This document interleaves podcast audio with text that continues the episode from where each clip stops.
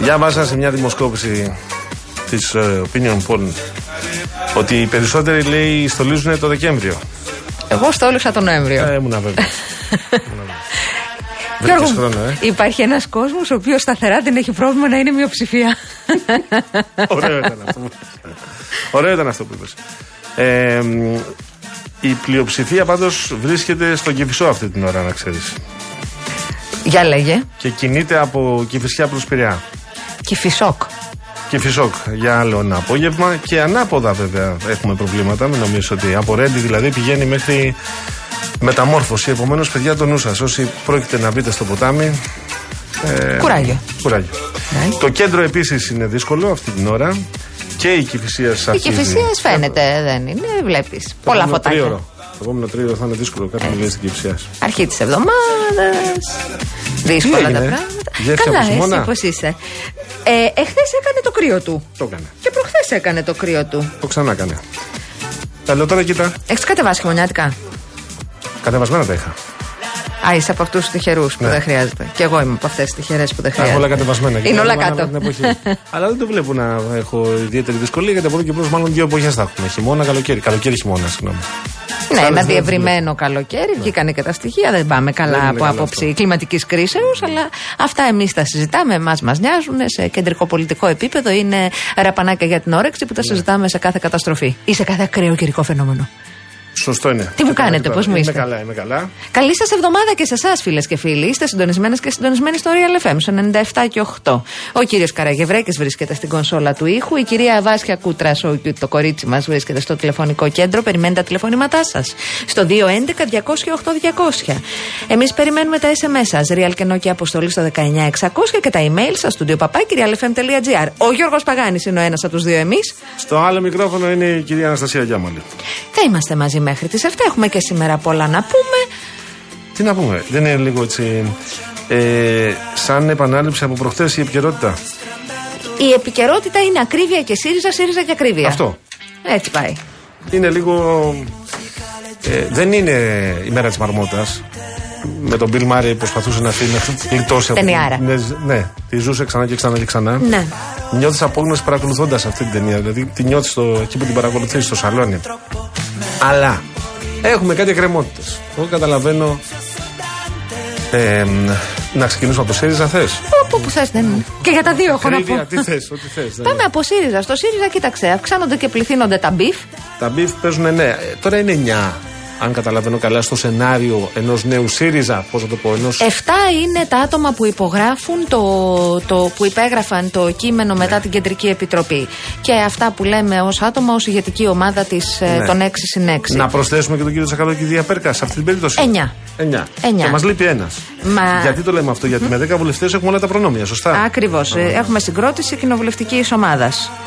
Ε, δεν ξέρω να σου το πω ακριβώς. Ναι. Ε, ε, είναι και διάφοροι πεζόμενοι. Εγώ στους πεζόμενους θα έβαζα. Ναι, την κυρία Μάλαμα, θα έβαζα τον κύριο Ψυχογιό, θα έβαζα με πολλούς αστερίσκους την κυρία Κοντοτόλη. Τρεις έχεις πει μέχρι τώρα. Ναι, θα έβαζα την κυρία Βέτα με αστερίσκους και πάλι. Ένα θέλουμε ή μία θέλουμε, δεν θέλουμε παραπάνω. Ναι, ε, ο κύριος Μπάρκας που ανήκει στους έξι συν έξι ε, είπε εγώ δεν φεύγω.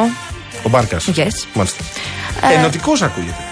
Αλλά ήταν, αν θυμάμαι καλά, δεν ξέρω, εσύ θα με διορθώσεις αν κάνω λάθος, από τους πιο εκδηλωτικούς της κυρίας Αξιόγλου κατά τη διάρκεια των ε, σοκομματικών.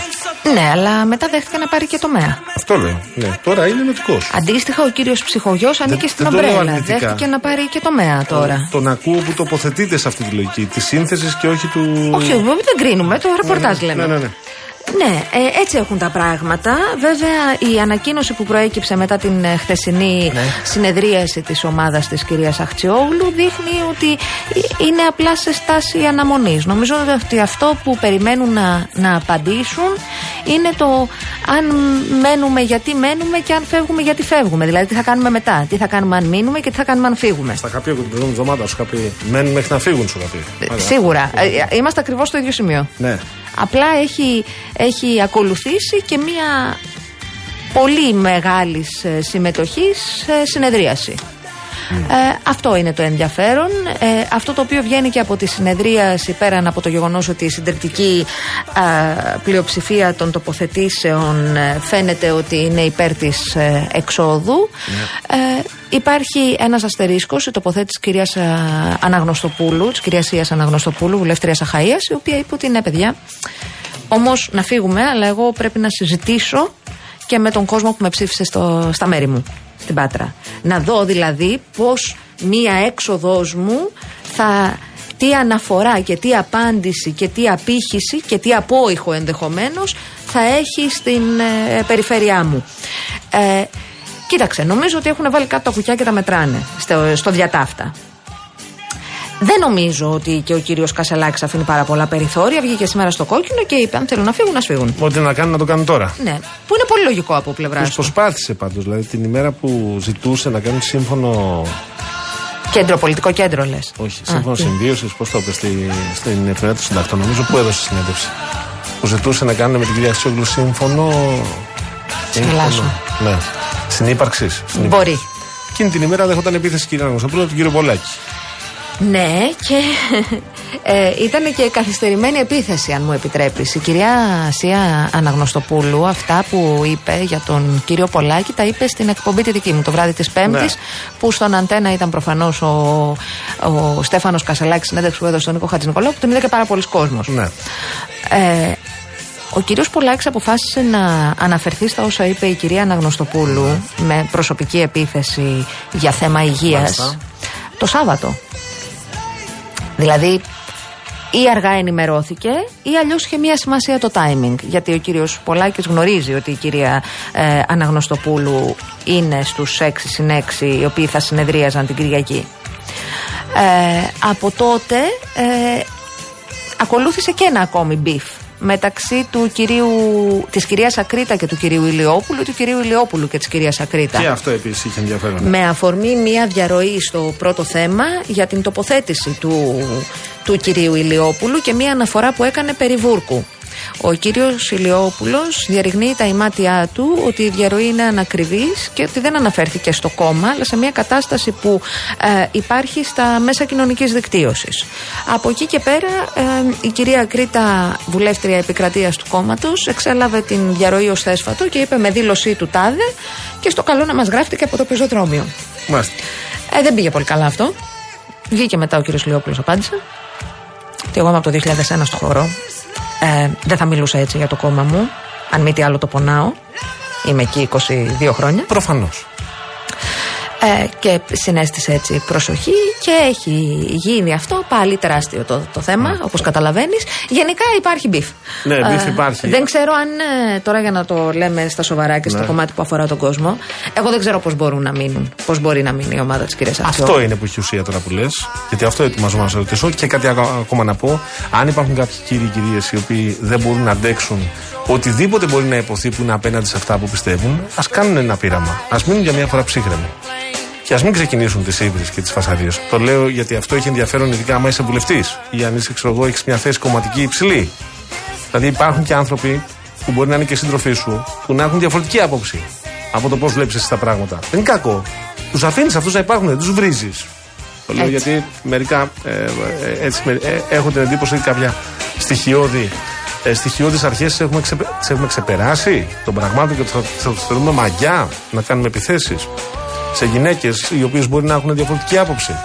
Λέω τώρα.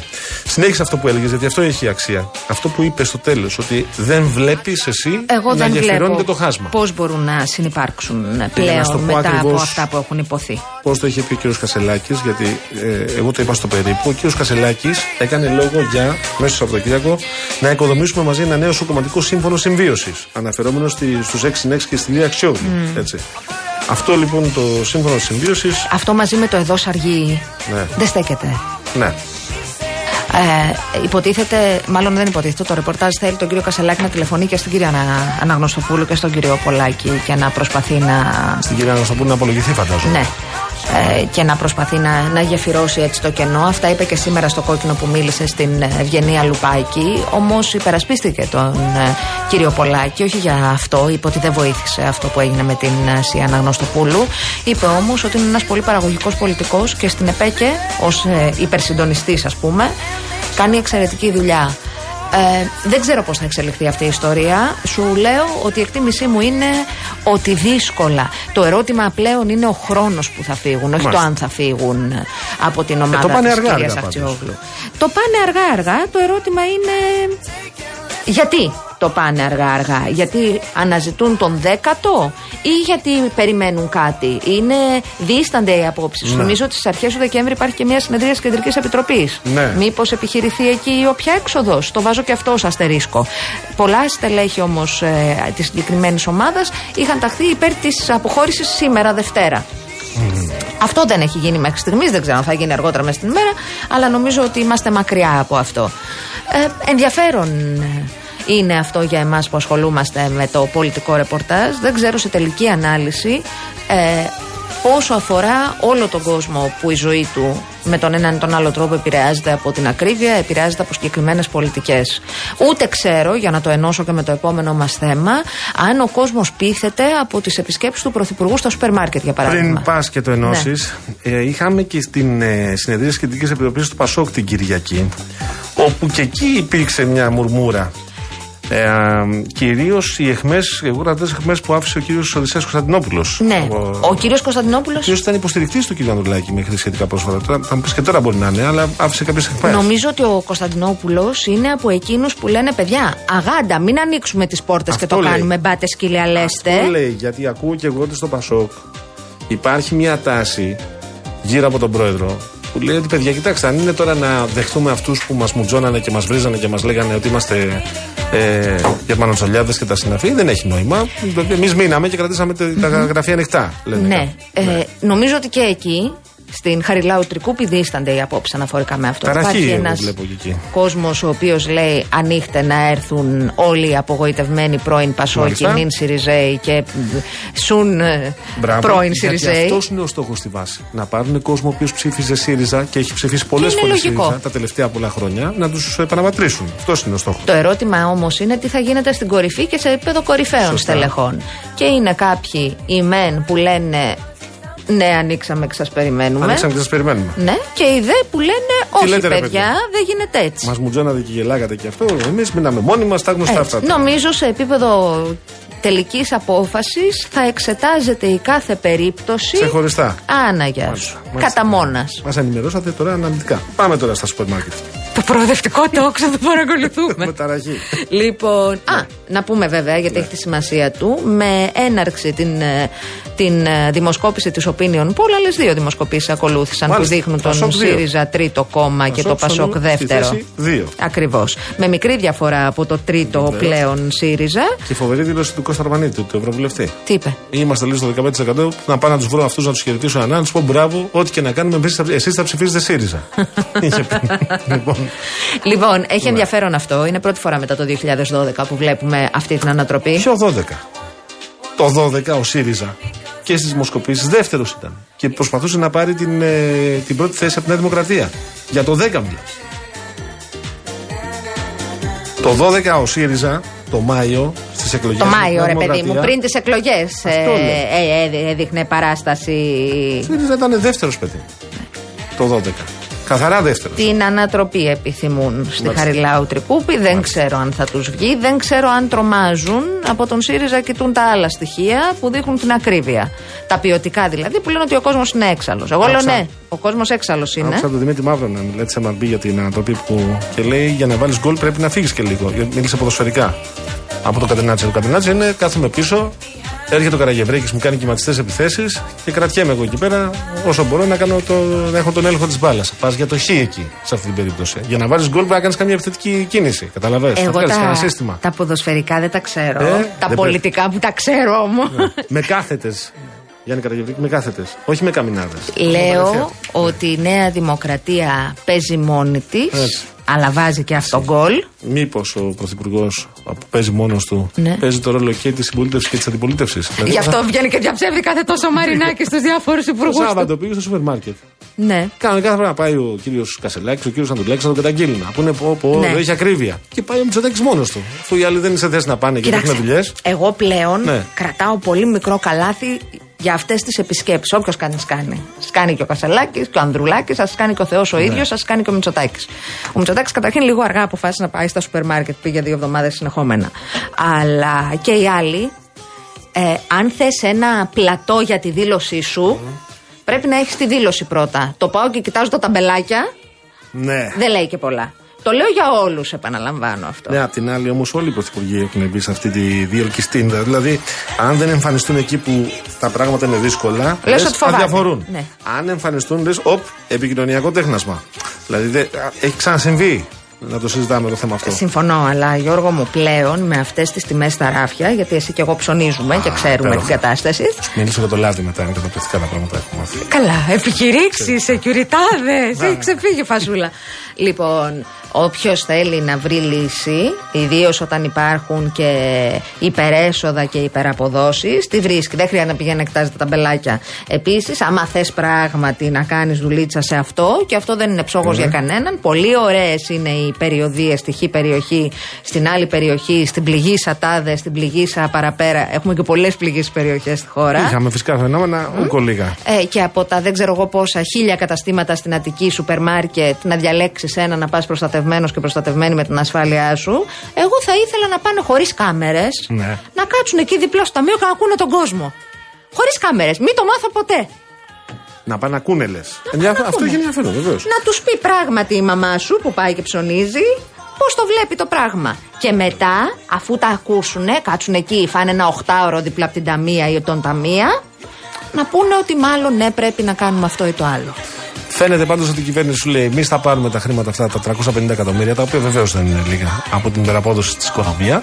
Ναι, αλλά φτάνουν να τα μοιράσουμε. Ναι. Ναι. Θεωρούν ότι με το μείον πέντε τοις εκατό στις τιμές ότι κάπως κάτι κάνουν και θεωρούν ότι και με τα πρόστιμα στις πολυεθνικές επίσης κάτι κάνουν. Αυτό βέβαια αναμένεται να το δούμε αν μπορεί να λειτουργήσει και με ποιο τρόπο. Διότι εγώ ακούω ότι οι εταιρείες, ε, κάποιες εταιρείες ενδεχομένως και αυτές που έχουν τιμωρηθεί με πρόστιμα, συζητάνε λέει για τον Ιανουάριο νέες αυξήσεις. Εκεί τι κάνεις, αν είσαι πολιτεία. Αυτό είναι το θέμα. Και... νέες αυξήσεις πάνω σε ποιες αυξήσεις? Έχουμε πληθωρισμό κοντά στο εννιά, κάτι που στα ήταν, τρόφιμα. Που είναι ήδη αυξημένες. Και αυξήσεις. Πανηγυρίζουμε που δεν είναι πια στο δέκα γιατί απλά μειώθηκε ο ρυθμός της αύξησης. Αυτό δεν σημαίνει ότι το πακέτο τα μακαρόνια εγώ δεν το παίρνω διπλή τιμή από ότι το παίρνα πρόπερση. Συνεννοούμαστε νομίζω σε αυτό, συμφωνείς και εσύ. Συμφωνώ, αλλά εμένα μου κάνει καλό που αποφεύγω τα μακαρόνια τελευταία, να ξέρεις, γιατί μπορώ να στεγνώσω πιο γρήγορα. Δεν θα κάνω δίαιτα με το ζόρι, μάνα μου. Όχι, παιδί μου, να μην κάνεις. Για δεν θα κάνω δίαιτα με το ζόρι. Εγώ είχα ανάγκη. Στείλε την ακρίβειά σου. Έλα, σε παρακαλώ. Πάντως για, για, για το λάδι που ακούω, βρίσκεις λέει το φθηνότερο. Συσκευασία εννιά ευρώ και είκοσι λεπτά. Αυτό είναι ένα λάδι το οποίο αν το χρησιμοποιείς άνετα μες στη μηχανή του αυτοκινήτου, όχι μην το, μην το δαιμονοποιώ, δεν είναι και πολύ καλής ποιότητας προφανώς έτσι, γιατί εκεί που τα βρίσκεις μέσω όρο τα βρίσκεις από δώδεκα έως δώδεκα κόμμα ενενήντα οκτώ, δώδεκα κόμμα ενενήντα εννέα, δεκατρία ευρώ δηλαδή, το κιλό, το λίτρο. Το λίτρο. Το λίτρο. Mm. Και πώς πουλάει τώρα για να μην βρίζουμε τους παραγωγούς τους έρμους, επτά οχτώ, από επτά έως οκτώ. Τόσο πουλάει και είναι οι πολύ καλές τιμές αυτές. Τόσο πουλάει φέτος όμως. Φέτος. Αυτό που είναι τώρα στο ράφι μου είναι το περσινό. Ναι. Ξεκινάει σιγά σιγά και έρχεται το καινούριο. Δηλαδή, ήρθε, τη σκεύασε. Αυτή που κάνει στην κομιδή τελείωσε. Τι μαθαίνεις από τη Μεσσηνία. Ακούω ότι έρχεται.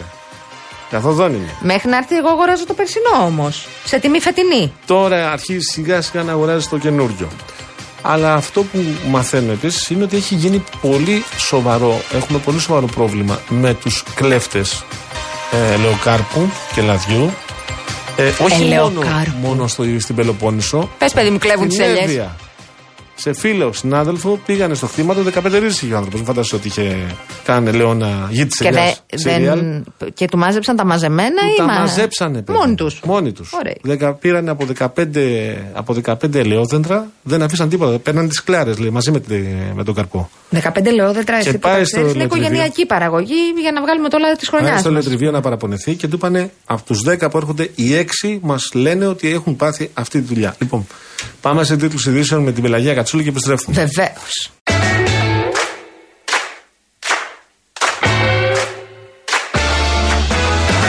Oh baby, baby, I wasn't supposed to know that something wasn't right. Oh baby, baby, I shouldn't have let you go. And now you're out of sight, yeah. Show me how you wanted to be. Tell me baby, cause I need to know now. Because my loneliness is killing me. And I I must confess, I still believe. When I'm not with you, I lose my mind. Give me a sign, hit me, baby, one more time. Hit from the head, hit hit from the head, hit hit from the head, hit hit. Hit me, baby, one more time. Oh, baby, baby, the reason I breathe is you.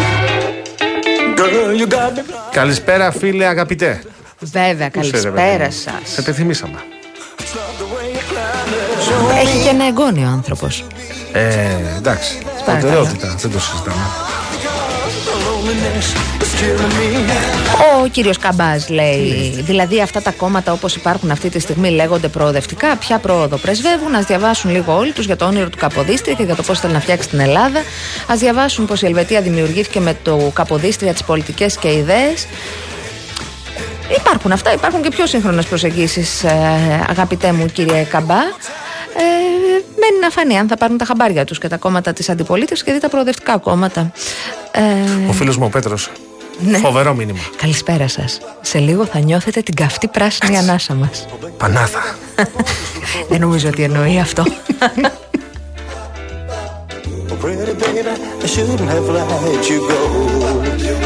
Το market pass για Θεσσαλία και Εύρο, φίλε μου, νομίζω αφορά όλους τους πληγ... όλα τα, τα ναι. άτομα που επλήγησαν. Δεν είναι διπλό αυτό. Όχι. Ορίστε. Ε, νομίζω ότι είναι, είναι μεγαλύτερο. Είναι μεγαλύτερο, αλλά αφορά μόνο τις πληγήσεις περιοχές. Τις πληγήσεις περιοχές, ναι, αυτούς, βέβαια. Ναι, βέβαια. Λοιπόν, ε, ο φίλος μου, ο Μάρκος ο Διεκπαιδευτικός. Α, καλώς το να τον μπέρδικο. Έχω χαθεί, λέει, γιατί λίγο τρέχω πολύ, τρέχω πολύ λέει, αυτές τις μέρες. Πιθανά μου ζει και βασιλεύει. Εγώ απλά ζω, δεν βασιλεύω. Καλή συνέχεια και σας ευχαριστώ για την καλή παρέα. Γεια σας. Σε πορεία εξόδου και εσύ, Μάρκος, αν τους έξι έξι.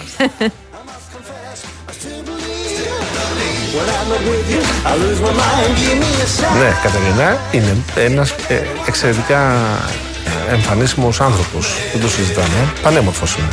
Και αθλητικός και δεν είναι. Ποιος? Λέει ότι είδε την συνέντευξη του Προέδρου του ΣΥΡΙΖΑ Προεδρικής Συμμαχίας, τον Νίκο Χατζηνικολάου, στον Εμπισονοπείο, και ότι ήταν, ένας, ήταν πολύ όμορφος. Λέει. Όμορφος είναι. Και είναι. Αυτό δεν είναι αναμφισβήτητο. Με βάση τουλάχιστον τα, τα τυπικά πρότυπα όμορφος, ο κύριος Κασελάκης είναι ένας ωραίος άντρας. Ναι. Αυτό συζητάμε. Ε, αυτό έστειλε. Τι να μας απαντήσω σε κάτι άλλο, δεν θέλει να μας. Λοιπόν, ο Γιάννης λέει καλή εβδομάδα. Εγώ δεν είμαι με αυτά, ούτε μετατυγκόμενος εσύ, εγώ... ούτε μετά τι ωραίος είναι ο Κασελάκης. Γι' αυτό είδες ότι είχα αναστολές και πήγαινα πολύ σιγά σιγά και με προσοχή μεγάλη. Ναι, και. Αυτό. Απαντήσαμε. Από το όμορφο Σουλάρη Αρκαδίας, ο Γιάννης, ο φίλος μας. Γεια σου, Γιάννη, να είσαι καλά. Ο Πέτρος ο Συνεπής λέει, τι θα πει μπίφρε, παιδιά, η σύγκρουση, ο καυγάς. Έχουμε περάσει τη φάση αυτή, Πέτρο, συνεπή, με την κυρία Γιάμαλη. Τα ίδια έλεγα και εγώ πριν από εκατό εκπομπές. Αλλά τώρα το έχει μάθει. Το έχω μάθει τώρα. Έχουμε όμως κοντά μας τον κύριο Απόστολο Ραυτόπουλο, τον πρόεδρο των Εργαζόμενων Καταναλωτών. Καλησπέρα σας. Καλησπέρα, πρόεδρε. Καλησπέρα, κυρία Γιάμαλη. Καλησπέρα, κύριε Παγάνη. Καλή εβδομάδα να έχουμε. Ευχαριστώ πολύ για την πρόσκληση. Εμείς για την αποδοχή της, πρόεδρε. Ε, Τι γίνεται με το τυρί, πρόεδρε, με Κάτσε, τη φέτα συγκεκριμένα? Τώρα. Μην πούμε μάρκες, μην πούμε μάρκα, αλλά να πούμε τι συνέβη. Ε, αυτό το οποίο έχει συμβεί σε μια συγκεκριμένη εταιρεία, σε, μια, σε ένα τυρί, το οποίο είναι τυρί αποκλειστικά από εγωπρόβιο γάλα εισαγόμενο, εισαγωγής δηλαδή προέλευσης από την Ευρωπαϊκή Ένωση, εμφανιζόταν πριν από λίγες μέρες ως ε, φέτα ε, μαλακή. Mm-hmm. Και μάλιστα στη συσκευασία των τετρακοσίων γραμμαρίων. Αυτό το οποίο μας ήρθε στην ε, αντίληψή μας και μετά από την επικοινωνία που είχαμε με τους κτηνοτρόφους της ε, Κεντρικής Μακεδονίας, της Δυτικής Μακεδονίας και άλλα, διαπιστώσαμε πράγματι ότι αυτό το οποίο είχαμε δει δεν ήταν φέτα που ε, πολλούνται στο, στα σούπερ μάρκετ. Αυτό το οποίο θελήσαμε να μάθουμε ακόμα περισσότερες λεπτομέρειες είναι ότι αυτό το τυρί είναι παραγωγής το Μάρτιο του δύο χιλιάδες είκοσι τρία και εμφανίζεται στις αλυσίδες του σούπερ μάρκετ, όπως και εσείς σήμερα και όλοι οι ακροατές που μας ακούνε, εάν μπουν μέσα στα e-shop των σούπερ μάρκετ, όχι σε όλες τις αλυσίδες, σε πολλές αλυσίδες, θα, και πατήσουν φέτα μαλακή, θα τους βγάλει αυτό το προϊόν. Ακόμα και σήμερα που μιλάμε. Δεν έχει διορθωθεί επί της ουσίας. Ένας ο οποίος, λοιπόν, όπως γνωρίζετε, υπάρχουν πάρα πολλοί ε, καταναλωτές οι, οι οποίοι ψωνίζουν μέσα από τα e-shop των αλυσίδων του σούπερ μάρκετ και παίρνουν αυτό το προϊόν, το παίρνουν ως φέτα. Αυτό το οποίο όμως είναι στην πραγματικότητα είναι γάλα το οποίο προέρχεται από την Ευρωπαϊκή Ένωση και δεν θα έπρεπε να λέγεται φέτα, θα έπρεπε να λέγεται λευκό τυρί. Έτσι λοιπόν μετά από έως τις δέκα ε, Νοεμβρίου λεγόταν και εμφανιζόταν ως φέτα. Μετά τις δέκα Νοεμβρίου, μετά από πολλές αλλεπάλληλες οχλήσεις των κτηνοτρόφων αλλά και της ε, διεπαγγελματικής οργάνωσης της φέτας, ε, έφυγε η λέξη φέτα, αλλά παρέμεινε το, και τώρα ε, παραμένει ακόμα και σήμερα που μιλάμε μέσα στα ηλεκτρονικά e-shop ε, κάποιων αλυσίδων σούπερ μάρκετ η λέξη εκατό τοις εκατό ελληνικό εγωπρόβιο τυρί και στη γωνία στο καπάκι του προϊόντος εμφανίζεται η ελληνική σημαία. Πράγμα το οποίο αυτό όχι μόνο παραπλανά, είναι εξαπάτηση του καταναλωτή. Άρα για να Αυτά το καταλάβουμε, θα... για να είναι ένα τυρί, να είναι και να λέγεται φέτα, πρέπει να είναι αφιαγμένο από ελληνικό γάλα, σωστά, πέρα από τον τρόπο παρασκευής στο συγκεκριμένο. Σύμφωνα με τον νόμο, αλλά και σύμφωνα και με το ΦΕΤ, θα πρέπει να είναι, να έχει γεννηθεί το, το, το, το αρνί στην Ελλάδα, να έχει αρμεχτεί στην Ελλάδα, να παράγεται στην Ελλάδα, να συσκευάζεται στην Ελλάδα και να, να διατίθεται στην αγορά. Πράγμα το οποίο με αυτό το συγκεκριμένο προϊόν δεν συμβαίνουν αυτά τα πράγματα. Συμβαίνει το γάλα να είναι εισαγωγής, ως εκ τούτου, από τη στιγμή την οποία είναι εισαγωγής, το γάλα αυτό ή θα πρέπει να λέγεται λευκό τυρί ή θα πρέπει να λέγεται τυροκομικό προϊόν. Όπως σε άλλη συσκευασία της ίδιας εταιρείας, το λευκό τυρί λέγεται τυροκομικό προϊόν γιατί είναι από γάλα εγωπρόβιο από την Ευρωπαϊκή Ένωση. Όμως για να λέγεται ένα γάλα, όπως είπαμε, ένα τυρί ελληνικό, θα πρέπει να είναι καταρχήν εβδομήντα τοις εκατό πρόβιο γάλα και έως τριάντα τοις εκατό γίδινο γάλα, ναι, το οποίο να είναι ελληνικό. Έτσι λοιπόν παίρνει ο ΠΟΠ την ε, ονομασία προέλευσης, αλλά και την ελληνική σημαία, το ελληνικό σήμα. Δεν μπορεί λοιπόν να υπάρχουν, να παραπλανούν, να εξαπατούν τους καταναλωτές με τέτοια τερτίτια. Αυτή τη στιγμή, Συγγνώμη, αυτή τη στιγμή ακόμα και σήμερα που μιλάμε, ναι, ναι. αν πάτε να αγοράσετε αυτό το προϊόν από όλες τις αλυσίδες του σούπερ μάρκετ, θα δείτε ότι λέει σε ε, μαλακή. Το μαλακί σε γένος θηλυκού. Σε παραπέμπει αυτόματα τον καταναλωτή, τον παραπέμπει στη φέτα. Και τι άλλο είναι μαλακί. Αν ήταν τυρί, θα έλεγε μαλακό τυρί. Δεν θα έλεγε μαλακί. Ναι. Εδώ δηλαδή, είναι ούτε πολύ... και ο κάθε καταναλωτής έχει τελειώσει ένα πανεπιστήμιο ή κάθεται να διαβάσει τα ψηλά γράμματα στο πίσω μέρος της συσκευασίας της, ε, του, του κουτιού αυτού. Άμα η συσκευασία θυμίζει φέτα, άμα η σημαία είναι ελληνική. Να εξηγήσουμε άμα... κάτι στον κόσμο που μας ακούει. Είναι πολύ αυστηρές οι διατάξεις και προβλέπουν σε ό,τι αφορά τα pop. Προστασία ακριβώς των ονομασιών προέλευσης για τη φέτα, διότι η φέτα έχει χτυπηθεί ως προϊόν από διάφορους, από διάφορες, από χώρες, από εταιρείες στο εξωτερικό, κυρίως από την Τουρκία και από βαλκανικές χώρες, οι οποίες πούλαγαν ως φέτα λευκά τυριά στο εξωτερικό στις ΗΠΑ, στην Ευρώπη, τα οποία δεν είχαν καμία σχέση με τη φέτα. Επομένως, δεν μπορούμε να κάνουμε αυτά τα πράγματα στην, στην Ελλάδα. Σύμφωνα, αυτό, αυτό σύμφωνα, λέει, με, το φε, σύμφωνα με το ΦΕΤ δώδεκα ενενήντα πέντε δώδεκα Απριλίου του δεκαοκτώ καθορίζονται, σε, και αυτό παραπέμπει στον νόμο σαράντα τέσσερα ενενήντα δύο του δεκαεπτά, καθορίζονται ποια είναι τα προϊόντα τα οποία με ποια χρήση μπορούν να πάρουν το ελληνικό σήμα, δηλαδή την ελληνική σημαία, το ελληνικό προϊόν και το προϊόν το pop. Αυτά λοιπόν καθορίζονται.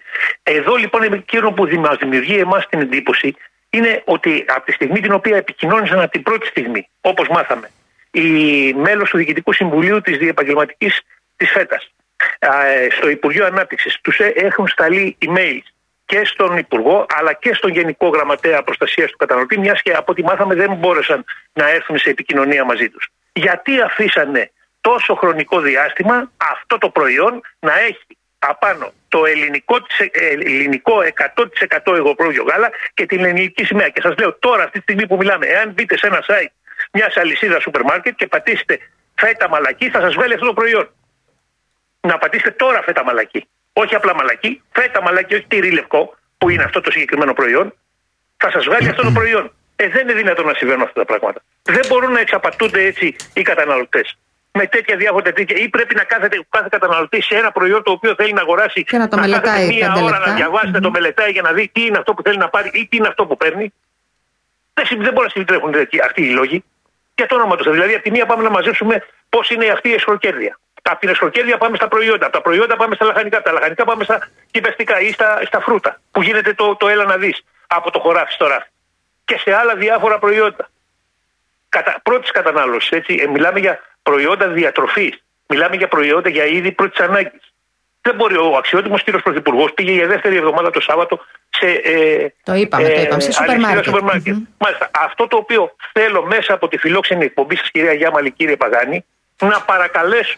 Να παρακαλέσω, χωρίς κάμερες, χωρίς τίποτα, εγώ ο ίδιος τον κύριο Πρωθυπουργό, να πάμε σε όποιο εκείνος επιλέξει μία μέρα σε μία αλυσίδα, σε ένα κατάστημα ε, αλυσίδα σούπερ μάρκετ. Να, να του δείξω πού έχουν μπει, για παράδειγμα, τα ταμπελάκια που μας λένε ότι έχουν μπει σήμερα οκτακόσια πενήντα ταμπελάκια, και όποιος και να πάει, όποιος καταναλωτής και να πάει σε οποιαδήποτε αλυσίδα σούπερ μάρκετ, δεν θα δει παρά μερικές δεκάδες ταμπελάκια. Πού είναι λοιπόν τα οκτακόσια πενήντα κωδικοί τα μπελάκια τα οποία έχουν μπει και όχι προϊόντα? Μήπως προσθέτει σε όλες τις αλυσίδες τα, τα προϊόντα.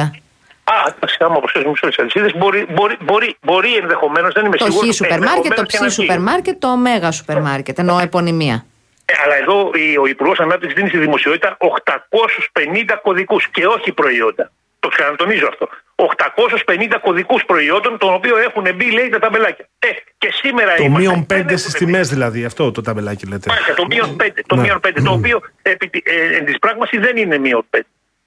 Ναι. Και αυτό το έχουμε αποδείξει, το έχουμε δώσει και στη δημοσιότητα, το έχουμε πει. Εσείς λέτε δεν είναι μείον πέντε, διότι ε, το τελευταίο χρονικό διάστημα, τους τελευταίους πολλούς μήνες, αυτά τα προϊόντα έχουν πάρει πάνω, έτσι, στην τιμή. Όχι, πέρα από αυτό. Πέρα από αυτό, αυτό το οποίο συνέβαινε πριν, mm. τα, πριν τα ταμπελάκια, κύριε Παγάνη, τι κάνανε οι, οι αλυσίδες σούπερ μάρκετ? Κάνανε προσφορές. Αυτές οι προσφορές τις είχαν σχεδόν σε καθημερινή βάση.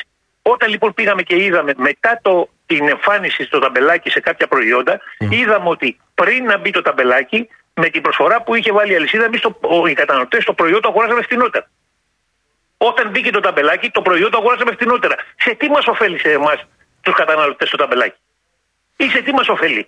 Ή ποιος είναι αυτός? Εσείς προσωπικά ξέρετε, γνωρίζετε στις δεκαεννέα Σεπτεμβρίου τι τιμή είχε το προϊόν το οποίο πάτε να αγοράσετε σήμερα που έχει το ταμπελάκι το μείον πέντε τοις εκατό? Η, η υπουργική αυτή προωθητική ε, και προαιρετική ταυτόχρονα από υπουργική απόφαση θα εφαρμοστεί επί της ουσίας από την πρώτη Δεκεμβρίου. Και μιλάει ναι. για προϊόντα τα οποία θα είναι μόνο από βιομηχανίες και εταιρείες χοντρικής εμπορίας. Το, το Υπουργείο, μα βέβαια, εδώ... λέει η κυρία Ραυτόπουλα και κάτι άλλο, ότι θα είναι σταθερή η τιμή στο μείον πέντε για τους επόμενους ε, τρεις μήνες. Έξι μήνες. Έξι μήνες. Εγώ, να, να προσθέσω ένα ερώτημα ναι. σε αυτό το οποίο λέτε, κύριε Παγάνη. Δεν το λέω εγώ, το λέει το Υπουργείο. Ναι, ναι, ναι, ναι, ναι. σε αυτό που λέει το Υπουργείο. Ναι, ναι. Η, τιμή, η τιμή, να συμφωνήσω ότι θα είναι σταθερή για τους επόμενους έξι μήνες. Αμφιβάλλω, αλλά λέω να συμφωνήσω για χάρη της κουβέντας. Η ποσότητα της τιμής θα είναι σταθερή? Δηλαδή, αγοράζω ένα απορριπαντικό σήμερα που είναι σαράντα μεσούδες. Στην τιμή των πέντε ευρώ, για παράδειγμα. Αύριο θα το ξαναγοράσω για έξι μήνες πέντε ευρώ. Θα είναι σαράντα, η ποσότητα σαράντα μεσούδες. Ή θα είναι τριάντα έξι. Ήθανε, ναι. Εγώ τριάντα οκτώ. Κατανοητό. Ναι, ναι, ναι, ναι. Αυτό δεν γίνεται συνέχεια. Δεν πάμε συνέχεια στα σούπερ μάρκετ. Εδώ δεν το είχα ανακαλύψει η Γιάμαλη πριν από δύο χρόνια αυτό. Εσύ δεν το είχες, εσύ το βάθησες κιόλας έτσι ή το πήρες από αλλού? Shrinkflation, βέβαια. Μα εδώ η υπουργική απόφαση η οποία ψηφίστηκε. Αυτό στο άρθρο ένα λέει ότι οι επιχειρήσεις παραγωγής ή χοντρικής εμπορίας καταναλωτικών προϊόντων δύναται να συμμετέχουν σε αυτή την, την υπουργική απόφαση. Γιατί συμμετέχουν οι εταιρείες, οι αλυσίδες σούπερ μάρκετ ιδιωτικής ετικέτας με προϊόντα τα οποία τα έχουν μέσα στις αλυσίδες? Αφού απαγορεύει, δεν λέει ότι μπορούν να μπουν και οι αλυσίδες με ιδιωτικά, ιδιωτικής ετικέτας προϊόντα, γιατί αν γίνει αυτό, τότε θα δείτε ε, από τους εβδομήντα πέντε έως εκατό χιλιάδες κωδικούς που έχει κάθε αλυσίδα σούπερ μάρκετ στα, στα ράφια της, θα δείτε και θα είναι, μπορούν να φτάσουν και τις πέντε χιλιάδες κωδικοί. αφού θα βάλουν μέσα. Αλλά τι νόημα έχει, θα μειώσουν τις τιμές. Αυτά τα ίδια προϊόντα που είναι στο καλάθι του νοικοκυριού έχουν μπει και σε αυτή την υπουργική απόφαση. Μάλιστα. Και πολύ περισσότερα βέβαια. Αλλά λέω τα ίδια προϊόντα. Βέβαια να μου πεις ότι στις τριάντα μία Δεκεμβρίου το καλάθι του νοικοκυριού τελειώνει. Οπότε πρέπει να βρούμε κάποιο άλλο ε, τρίκ για να, βάλουμε, να πούμε ότι συνεχίζουμε τη, να ελέγχουμε τις τιμές ή την εσχροκέδεια ή να βάζουμε με μειωμένες τιμές. Και βρήκαμε το πέντε τοις εκατό το ταμπελάκι. Αλλά να πάμε να δούμε το πέντε τοις εκατό, ότι πραγματικά είναι πέντε τοις εκατό ρε παιδιά. ένα τοις εκατό, δύο τοις εκατό. Ας είναι να το δούμε. Σταθεροποιήθηκαν οι τιμές. Μπορούμε να το πούμε αυτό. Μπορεί ο υπουργός να βγει και να πει σταθεροποιήθηκαν οι τιμές των προϊόντων των τροφίμων και των ειδών πρώτης ανάγκης. Μα δεν μπορεί να το πει.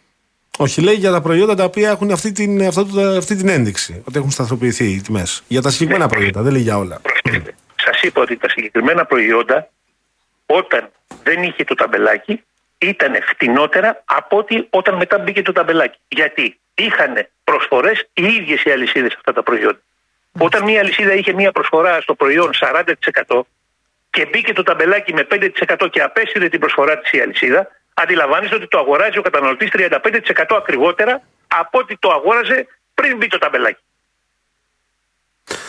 Λοιπόν, Αποστόλης Ναυτόπουλος, ο πρόεδρος της Ένωσης Εργαζομένων Καταναλωτών, ο οποίος κάνει έρευνα, μαζεύει στοιχεία και αυτό φαίνεται κάθε φορά που τον φιλοξενούμε. Δεν, δεν βγήκε την πρώτη μέρα ο κύριος υπουργός και είπε ότι η κυβέρνηση καταργεί τις προσφορές στο ένα και ένα στα σούπερ μάρκετ. Και ναι, αλλά το διέψευσε ο κύριος Μαρινάκης. Ο κυβερνητικός εκπρόσωπος. Αλλά δεν προλάβει να περάσουν λίγες ώρες και το μαζέψανε αυτό. Είπαν όχι, δεν ισχύει ρε παιδιά, δεν εννοούσαμε αυτό. Κάτι άλλο εννοούσαμε. Εννοούσαμε να μην, βάλουν, να μην έχουν μόνιμα οι αλυσίδες ε, τις προσφορές και τα λοιπά. Μα γιατί να μην έχουν τις προσφορές. Το συζητήσαμε εκτενώς αυτή την περασμένη εβδομάδα. Εκείνο το οποίο πρέπει να κάνει και δεν το κάνει η κυβέρνηση mm. είναι να ελέγξει όταν λέει ένας συν ένα δώρο, πραγματικά είναι ένας συν ένα δώρο ή είναι ένας συν μισό δώρο. Δηλαδή είναι πέντε ευρώ το ένα το αγόραζα και τώρα αγοράζω πέντε ευρώ τα δύο ή αγοράζω το ένα πέντε ευρώ και τα δύο οκτώ ευρώ. Mm-hmm, mm-hmm, mm-hmm. Και αυτό είναι η πραγματικότητα.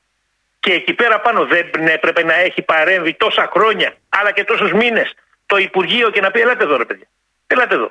Τι είναι αυτό που παρουσιάζεται και παραπλανάτε και εξαπατάτε τον καταναλωτή όταν λέτε ένα και ένα δώρο και το πουλάτε στην τιμή για ενάμιση. Δεν είναι ένα και ένα δώρο. Δεν έπρεπε εκεί πέρα να κάνει τη δουλειά της η, το, η Γενική Γραμματεία Προστασίας του Καταναλωτή. Δεν έπρεπε να κάνει τη δουλειά Μας... στο Υπουργείο πάνω σε αυτό το θέμα. Κύριε και Ναυτόπουλε, το τελευταίο και κλείνω, αν, αν μου επιτρέπετε, είναι εγώ βάζω στοίχημα ό,τι θέλετε, με όποιον θέλετε. Τα οκτακόσια πενήντα, τα χίλια τριάντα δύο, τα εξακόσια πενήντα οκτώ και όσα προϊόντα μπουν. Δεν θα υπάρχουν όλα τα προϊόντα στις αλυσίδες. Οι κωδικοί αυτοί των προϊόντων δεν θα υπάρχουν στις αλυσίδες. Και δεν θα υπάρχουν γιατί να σας εξηγήσω. Καμία αλυσίδα από τις μεγάλες οι οποίες έχουν δικά τους έτοιμα φαγητά δεν θα πάει να βάλει έτοιμα φαγητά άλλης εταιρείας μέσα στο... και δεν μπορεί να την υποχρεώσει και κανένας να βάλει. Καμία εταιρεία δεν θα πάει να βάλει κατεψυγμένα φαγητά. Τα οποία δεν είναι και πρώτης ανάγκης όπως μας λένε. Κύριε Ναυτόπουλε, δεν είναι ταχυκίνητα όπως μας λένε. Ευχαριστούμε πάρα πολύ, Πρόεδρε. Ευχαριστούμε πολύ. Ευχαριστούμε πολύ. Εργαζόμενο καταναλωτών, ο κύριος Αποστόλης Ναυτόπουλος. When your legs don't work like they used to before, and I can't sweep you off of your feet, will your mouth still remember the taste of my love? Will your eyes still smile from your cheeks? Darling, I will be loving you till we're seventy.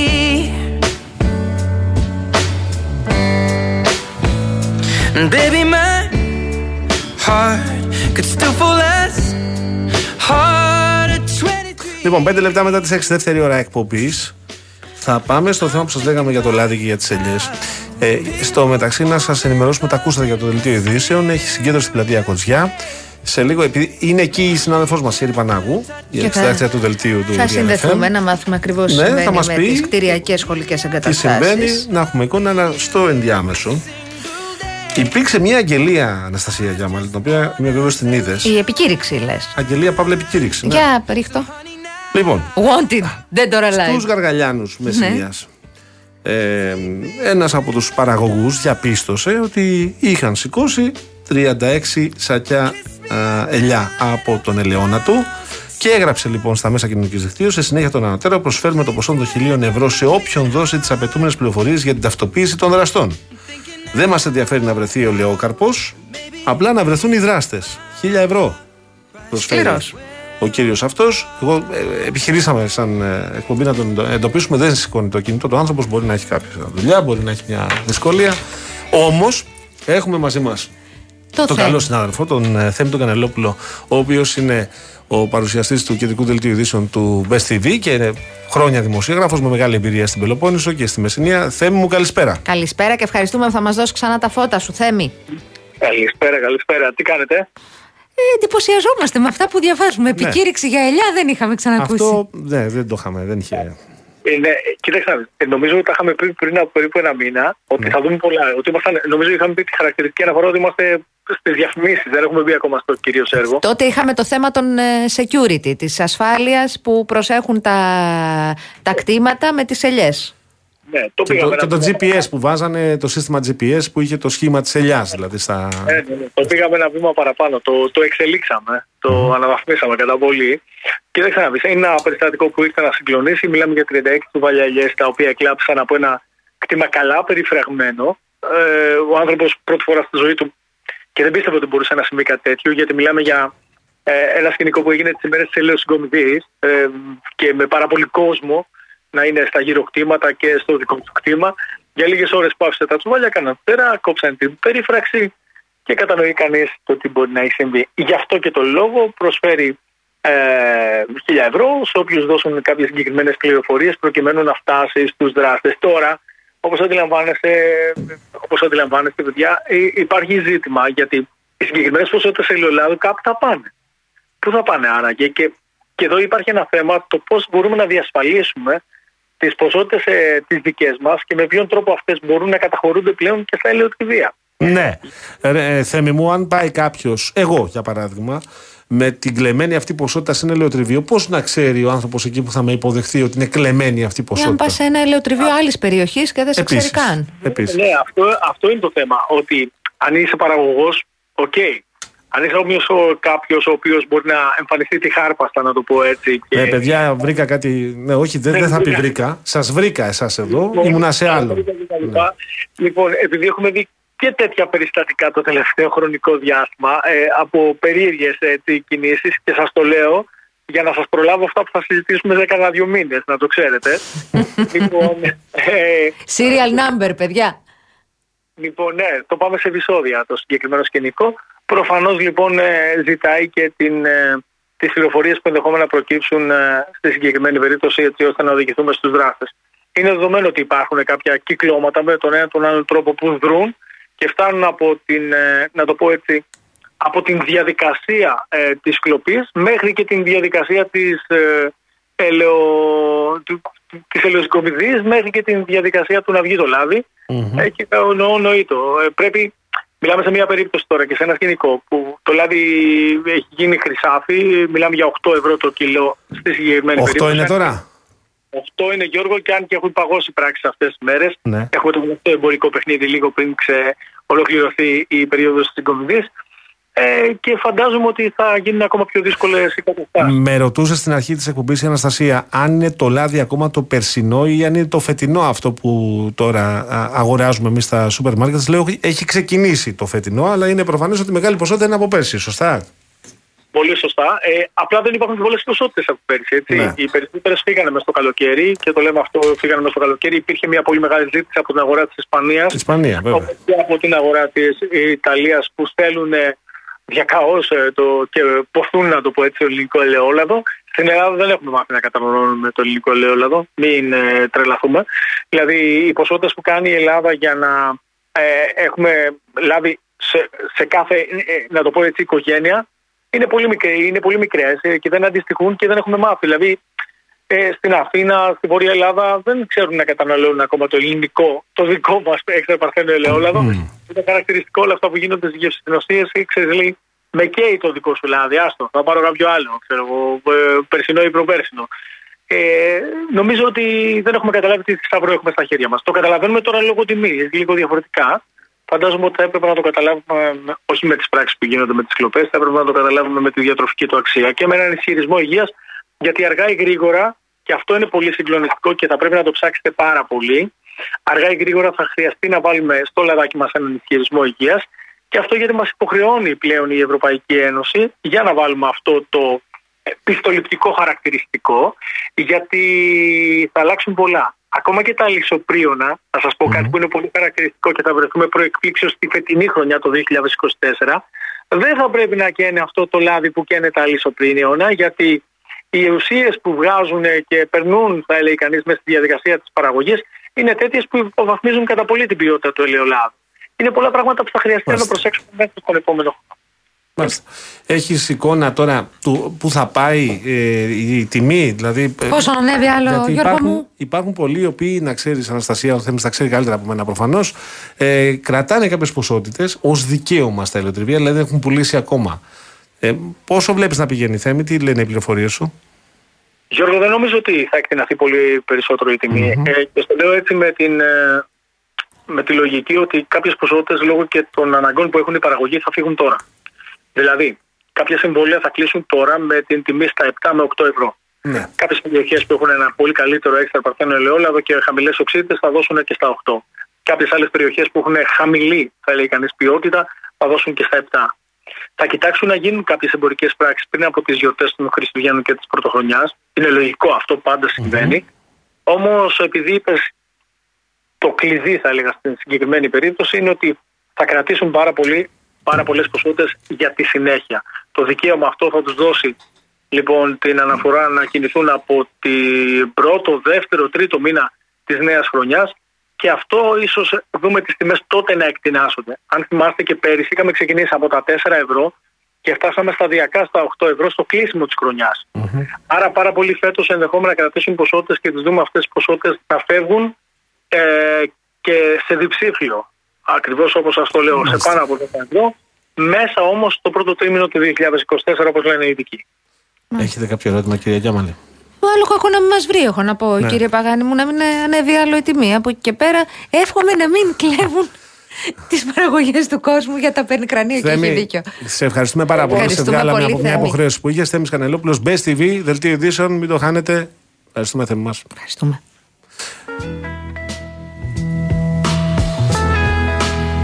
Κοίτα τώρα να δεις τι παθαίνω στην εκπομπή μας που χαλαρώνω πολύ. Λέει ο Δημήτρης. Ναι.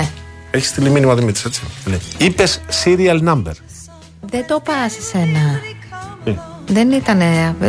Άστο ρε παιδί μου. Ναι. Έγινε παρεξήγηση. Α. Νόμιζα ότι αναφερόμουν εγώ στο serial. Όχι. Πάντως σημασία έχει ότι διασκέδασε ο άνθρωπος. Έφυγε, λέει, το νερό που έπινε σε σπρέι στην οθόνη του υπολογιστή. Συμβαίνουν αυτά, παιδιά, στις ζωντανές εκπομπές. Μπορεί κάποια στιγμή δύο συνομιλητές να μην είναι στο ίδιο μήκος κύματος ή τρεις. Συμβαίνουν αυτά, πάντως δεν πειράζει. Στο σύριαλ αυτό. Ναι, στον Άμπερ. Ναι, λέει ο, ο Τσαρούχας συνέχεια έχουμε λαδιά και έχουμε λαδιά. Εννοεί ότι είναι περίοδος συγκομιδής. Α. Το λαδιά, λέει. Τη λαδιά αλλιώς την έχουμε εμείς, ναι, που δεν μαζεύουμε. Έτσι το λέει όμως ο άνθρωπος. Μάλιστα. When he started sweet talking to me, he come and tell me everything is alright. He kiss and tell me everything is alright. Can I get away again tonight? The only one who could ever reach me was the son of a preacher man. The only boy who could ever teach me. Ο Δημήτρης εδώ, ο φίλος μας, λέει ότι πουλάνε σήμερα σε ελαιοτριβεία δέκα με έντεκα ευρώ το λίτρο. Ναι. Εντάξει. Υποδέχομαι, αλλά ε, ο Θέμης το ξέρει καλά το ρεπορτάζ και ειδικά στη, στη Μεσσηνία δηλαδή. Αν μη τι άλλο. Μπορεί να λέτε, Δημήτρη, εσείς κάποια άλλη περιοχή. Πάμε στο επόμενό μας Πάμε. θέμα. Πάμε να υποδεχτούμε την Ερή Πανάγου, την καλή συναδέλφισσα. Καλησπέρα, Ερή. Καλησπέρα, παιδιά. Καλησπέρα, Γιώργο. Καλησπέρα, Αναστασία. Ερή, βρίσκεσαι στην πλατεία Κοντζιά. Ναι, έχουμε εκατοντάδες γονείς, Γιώργο και Αναστασία, mm-hmm. του Δήμου της Αθήνας, που έχουν συγκεντρωθεί έξω από το Δημαρχείο στην πλατεία Κοντζιά και ζητούν το αυτονόητο. Ασφαλή κτίρια, σύγχρονα δημόσια σχολεία. Θυμίζουμε ότι πριν από πέντε ημέρες είχαμε ένα περιστατικό στο Εγάλεο όπου έπεσαν σοφάδες σε ένα δημοτικό σχολείο και πριν από ενάμιση μήνα ε, πάλι το ίδιο περιστατικό, αυτή τη φορά ήταν στα Κάτω Πετράλωνα, mm-hmm. που εκεί είχαμε και τραυματίες τρεις μαθητές, να σας θυμίσω. Λοιπόν, αυτή την ώρα είναι μεγάλη αντιπροσωπεία γονέων, ζητά να παρέμβει στο Δημοτικό Συμβούλιο που βρίσκεται σε εξέλιξη. Ε, έχει κλείσει ο οδός Αθηνάς και στα δύο ρεύματα, αυτό το λέω για τους οδηγούς. Καλά, για να το γνωρίζουν. Ε, υπάρχει ισχυρή αστυνομική δύναμη εδώ. γίνονται διαπραγματεύσεις να μπει κάποια αντιπροσωπεία να επιδώσουν ένα ψήφισμα με τα αιτήματά τους. Ε, αιτήματα δίκαια, έτσι, γιατί όλοι πρέπει να, είναι, να είμαστε σαφείς απέναντι σε αυτό. Ασφαλή, ασφαλή κτίρια για τα παιδιά που πήγαιναν στα σχολεία ε, και ζητούν τα αυτονόητα. Αυτό συμβαίνει αυτή την ώρα στο ναι. κέντρο της Αθήνας και είναι πάρα πολλοί γονείς από όλα τα δημοτικά διαμερίσματα του Δήμου Αθηναίων. Πόσα σχολεία έχουμε ταυτοποίηση, έχουν ταυτοποίηση που έχουν πρόβλημα, πέρα από αυτά που φτάνουν τελικά στις ε, ειδήσεις και στα δελτία αερία, έχεις εικόνα? Αρκεί να σας πω, παιδιά, mm-hmm. ότι σε πάρα πολλές περιπτώσεις και στο Δήμο της Αθήνας αλλά και σε άλλους Δήμους δεν έχει γίνει ο απαραίτητος κτηριακός έλεγχος ε, σε θέματα υποδομής αλλά και σε θέματα ηλεκτρολογικής υποδομής. Ό,τι αυτό σημαίνει σε ασφάλεια. Ε, μιλώντας με γονείς, με συλλόγους κτλ, διαπιστώνουμε καθημερινά ότι υπάρχουν πάρα πολλά σοβαρά προβλήματα σε, ε, σε, κτι, σε κτηριακά συγκροτήματα, σοβαρά προβλήματα που ενέχουν μεγάλους κινδύνους όταν δεν γίνονται απαραίτητοι έλεγχοι και όταν δεν υπάρχουν οι απαραίτητες πιστοποίησεις από τις αρμόδιες αρχές. Και οι αναγκαίες συντηρήσεις και όλα αυτά που θα πρέπει να γίνονται όταν μπαίνουν παιδιά. Τα περισσότερα κτίρια είναι παμπάλια. Έτσι είναι, όπως το λέει η Έρη, τι να κάνουμε τώρα. Είναι παμπάλια. Αν δεν ανακαινιστούν, αν δεν γίνουν οι εργασίες, είναι σαφές ότι κινδυνεύουν τα παιδιά. Δεν χρειάζεται να το, να το αναλύσουμε. Και εγώ, Έρη, θυμάμαι επίσης, για να δεν είναι μόνο στην Αθήνα, πρόσφατα θέμα, θα το θυμάστε κι εσείς, και εσύ και η Αναστασία, στη Χαλκίδα σε σχολεία τα οποία ήταν σε τρισάθλια κατάσταση. Πέρσι δεν το κάναμε αυτό. Μεγάλο θέμα εδώ βέβαια. Και στην Real, βέβαια. βέβαια. Δεν είναι δηλαδή μόνο η, η Αττική. Έχουμε, έχουμε θέματα σε όλη την Ελλάδα. Το ψάξεις, θα δεις ότι τα κτίρια τα περισσότερα έχουν πρόβλημα. Και τα παιδιά μας μέσα εκεί. Το, το ζήτημα είναι ότι οι κωδικοί στους προϋπολογισμούς για τη συντήρηση αυτών των κτηρίων υπάρχουν και τους δημοτικούς και τους περιφερειακούς και θα έπρεπε να ελέγχονται και κεντρικά. Ε, πού στην αλυσίδα ε, αυτή χάνεται η μπάλα? Στους Δήμους είναι το, το, το κομμάτι αυτό. Δηλαδή τα σχολεία αυτά. Τα σχολεία είναι δουλειά των Δήμων. Δεν θα έπρεπε όμως και το Υπουργείο να τα ελέγχει? Να ελέγχει ότι έχουν γίνει αυτά που πρέπει να γίνουν στο κάθε κτίριο για να μην τους πέφτουν τα σοβάδες στα κεφάλια. Να μην σκάνε... ε, και να σας πω επίσης ότι τα κονδύλια που δίνεται για τα, για τα σχολεία, έτσι, για να το, να το ακούσει ο κόσμος να το γνωρίζει, το κονδύλι που δίνεται για τα σχολεία είναι κατά σχολικό έτος γύρω στα χίλια διακόσια ευρώ. Με χίλια διακόσια ευρώ λοιπόν ένας διευθυντής σχολείου τι μπορεί να κάνει? Να βάψει δύο αίθουσες. Ναι, ακριβώς. Τίποτα άλλο. Μάλιστα. Έτσι. Λοιπόν, Έρη Πανάγου. Ναι. Για το λάδι, κύριε Παγάνη, θα το συζητήσουμε μια άλλη στιγμή. Για το λάδι να συζητήσουμε. Καταστροφή φέτος. Άστα, άστα, Έρη. Ε, να σας πω κάτι, ναι. να σας πω κάτι και στους δύο. Ναι, ναι. Μήπως όλη αυτή η ιστορία όμως ότι κανένας δεν έχει λάδι, έχει και αυτό μια υποψία. Δηλαδή, πώς γίνεται κανένας να μην έχει λάδι φέτος? Και πώς γίνεται το λάδι στο ράφι? Είναι τεχνητή η έλλειψη, λες? Ναι. Mm. Θα, ναι. Να σου πω, ε, θα το δεχόμουν. Εδώ και, εδώ και τριάντα δύο ημέρες ένα συγκεκριμένο λάδι στο ράφι του σούπερ μάρκετ mm. από πέντε ογδόντα έχει φτάσει αυτή τη στιγμή δεκατέσσερα τριάντα. Ναι, γιατί, γιατί εγώ σου λέω που ξέρεις ότι έχω καλή εικόνα και ενημέρωση από τη Μεσσηνία. Εννοείται. Ε, ε, ένα στους δέκα φέτος είχε, ε, είχε μικρές απώλειες. Δηλαδή, όταν λέω μικρές απώλειες, εννοώ είκοσι τοις εκατό. Οι περισσότεροι είχαν εξήντα με εβδομήντα τοις εκατό. Υπήρξαν και λεώνες με εκατό τοις εκατό απώλεια παραγωγής φέτος. Και αυτό έχει να κάνει από ό,τι λένε με, τις, ε, με την κλιματική αλλαγή. Μάλιστα. Εμένα πάντως σας έχουμε από κοντά. Να με έχεις, αλλά και εγώ μην νομίζεις. Και εμείς στο εξήντα πέντε με εβδομήντα τοις εκατό απώλειες είχαμε. Τίποτα. Να είμαστε καλά. Να είμαστε καλά. Αλλά σημασία έχει, σημασία έχει να τα βλέπουμε. Να, να είμαστε καλά, να δούμε τι θα τρώμε, παιδιά. Και τη μεγάλη εικόνα. Τη μεγάλη εικόνα, ναι. Ευχαριστώ πολύ, παιδιά. Εμείς ευχαριστούμε, Έρη μας. Γεια σου, Έρη. Ήταν η Έρη Πανάγου, η δική μας Έρη Πανάγου. Να σου πω τώρα, έχω παράπονα από σένα. Τι παράπονα έχεις? Έχω παράπονα γιατί έχει πάει έξι και είκοσι η ώρα και έναν διαγωνισμό δεν έχεις πίεση, Αναστασία. Γιατί? Συγγνώμη. Συγγνώμη, εδώ είμαι να πω διαγωνισμό. Μισό λεπτό, επιτρέψέ μου όμως να απαντήσω στο φίλο μας. Βεβαίως να απαντήσεις. Το φίλο το Φώτη λέει, εκτός από το να κάνετε διαπιστώσεις και απλά να λέμε άλλο κακό να μην μας βρείτε, θα έπρεπε να καλέσετε τον αρμόδιο υπουργό να μας πει ένα μέτρο που έχει λάβει αυτή η κυβέρνηση ε, για τον τριπλασιασμό σε σχέση με την περσινή τιμή του ελαιολάδου. Βεβαίως, έχει βγει ο υπουργός και τα έχει πει, αγαπητέ μου. Το πρόβλημα δεν λύνεται. Έχει πει ο κύριος Κρέκας, αν βάλουμε διατίμηση τη τιμή του λαδιού, την επόμενη μέρα δεν θα υπάρχει ελαιόλαδος στην Ελλάδα. Ναι. Δεν, ελπίζω ε, να σε κάλυψα. Αυτό σημαίνει ότι δεν έχουμε κουβεντιάσει καθόλου για το θέμα. Εδώ έχουμε μιλήσει για την Ισπανία. Γιατί να μας έλεγε ο Θέμης Κανελόπουλος. Η Ισπανία και η Ιταλία που έχει κλείσει τα συμβόλαια από πέρσι πρόπερσι. Ρε Γιώργο μου, από την αρχή της σεζόν έχουμε πει για το λάδι σε έξι εφτά εκπομπές. Ένα είναι αυτό. Δεύτερον, είχαμε μικρότερη, σημαντικά μικρότερη παραγωγή. Αυτό λέγαμε τώρα. Αλλά πρέπει όμως να το ξαναπούμε. Το ξαναλέμε. Αυτό έχει συμβεί. Λοιπόν, θα πάω στο διαγωνισμό μας, παρακαλώ πάρα πάρα θα πολύ. Θα πάω και στο Baden-Baden. Εγώ θέλω, εσείς δεν με στέλνετε. Baden-Baden. Να σου πω Baden. Κάτι. Δεν το λες τρεις φορές. Λες Baden-Baden, μην πεις Baden-Baden-Baden και τα κυρώνεις. Δεν θα έπρεπε ναι. ένας ή μία ραδιοφωνικός, ραδιοφωνική παραγωγός ναι. να συνοδεύει τους τυχερούς ή τις τυχερές. Βεβαίως. Για να επιβεβαιώνει ότι περνάνε, ότι περνάνε καλά. καλά. Βέβαια. Θα πηγαίνεις εσύ όταν τους δίνουμε καλάβριτα, δημητσάνες κτλ. Αυτά μ' αρέσουν εμένα. Θα πηγαίνω εγώ στο Baden-Baden. Εγώ προτιμώ τη Δημητσάνα και τα καλά. Δεν ξέρεις γιατί. Το ξέρω για το φαΐ. Κυρίως για το φαΐ. Ναι. Οπότε εδώ επίσημα διατυπώνω το αίτημα. Εγώ προτίθεμαι να συνοδεύσω. Εσύ είσαι για Βιτεμβέργη και για Baden-Baden, ε. Έτσι. Ακούστε, φίλες μου και φίλοι μου. Ο Real εφ εμ μαζί με το Manes Travel ναι. σας κάνουν το μεγαλύτερο χριστουγεννιάτικο δώρο. Πέντε ημέρες στις χριστουγεννιάτικες αγορές της Αλσατίας. Έχω πάει στην Αλσατία. Αλσάσλογεν, εκεί, αυτό, χιόνια. Πώς το είπατε? Η Αλσατία ναι. και η Λορέν είναι δίπλα. Ναι. Πολύ ωραία. Ωραία τυριά και ελλατικά. Πολύ ωραία. Και εξαιρετικά κρασιά. Λοιπόν, έχει και κρασάνι. Όχι μόνο Αλσατία και Στρασβούργο. Πας τσουπ, βλέπεις έναν ευρωβουλευτή, έναν πρόεδρο της Κομισιόν. Χαιρετάς. Στρασβούργο, λες hello, how are you. Μετά Χαϊδελβέργη και μετά Baden-Baden. Δηλαδή εντάξει, τι άλλο, τι άλλο να δοθεί. Το λοιπόν, δώρο περιλαμβάνει. Περίμενε, ήταν το δέκατο ένατο αιώνα, διαβάζω, ήταν η σημαντικότερη λουτρόπολη στην Ευρώπη. Το Baden-Baden. Γι' αυτό. Το Baden, από το μπάνιο-μπάνιο βγαίνει το Baden-Baden. Εδώ με τον κύριο Πορτοκάλος κάνουμε εκπομπή. Ωραία. Το δώρο περιλαμβάνει αεροπορικά εισιτήρια για δύο άτομα. Πρέπει να το λένε Λούτρεν-Λούτρεν. Από το Λουτρό. Σε αυτή την περίπτωση. Φρουρά! Κάποιος να τον επάρει.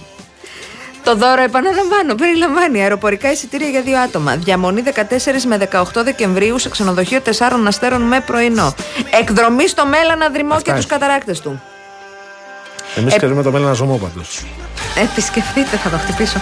Το manesis travel τελεία τζι άρ και ταξιδέψτε αυτές τις γιορτές στην Ελλάδα και όλο τον κόσμο με το μεγαλύτερο ταξιδιωτικό οργανισμό. Για να πάρετε μέρος στο διαγωνισμό, μπαίνετε στο Instagram, στον επίσημο λογαριασμό του Real Group. Παπάκι Real Group Greece είναι αυτό. Αυτό αυτός είναι ο λογαριασμός. Βρίσκετε το post του διαγωνισμού, ακολουθείτε τις οδηγίες και καλή σας επιτυχία. Η κλήρωση θα γίνει Δευτέρα εικοστή εβδόμη Νοεμβρίου στις δώδεκα. Παπάκι Real Group Greece στο Instagram. Μπαίνεις, κάνεις τη δουλίτσα, βρίσκεις το post και σου λέει εκεί τι θα κάνεις. Ωραία τα λέτε.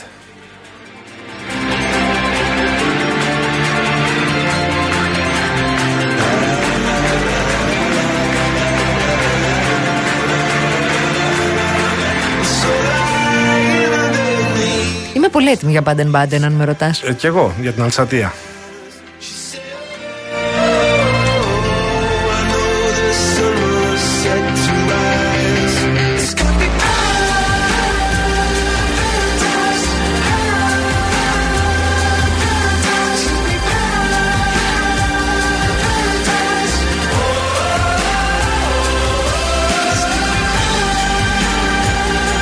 Θέλω να πάω σε διαφημιστικό περιβάλλον τώρα και να σας και πω. Έλεγα, τι μου θύμιζε, συγγνώμη, το Baden-Baden.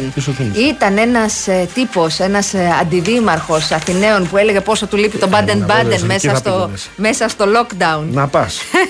Λοιπόν, τι γέλιο είχαμε κάνει. Θα πάω σε διαφημιστικό περιβάλλον. Περνάμε στα νέα της Αττικής Οδού για την άρτια συντήρηση και λειτουργία της υποδομής αυτή την περίοδο. Υλοποιούνται τμηματικά στον αυτοκινητόδρομο εκτεταμένες εργασίες βαριά συντήρησης του οδοστρώματος και άλλου εξοπλισμού, κυρίως κατά τις βραδινές ώρες. Για τυχόν κυκλοφοριακές ρυθμίσεις που δοκύπτουν στο πλαίσιο των εργασιών αυτών, υπενθυμίζεται ότι υπάρχει συνεχής ενημέρωση στον εταιρικό ιστότοπο aondos.gr και στο λογαριασμό παπάκι aondos traffic στο Twitter.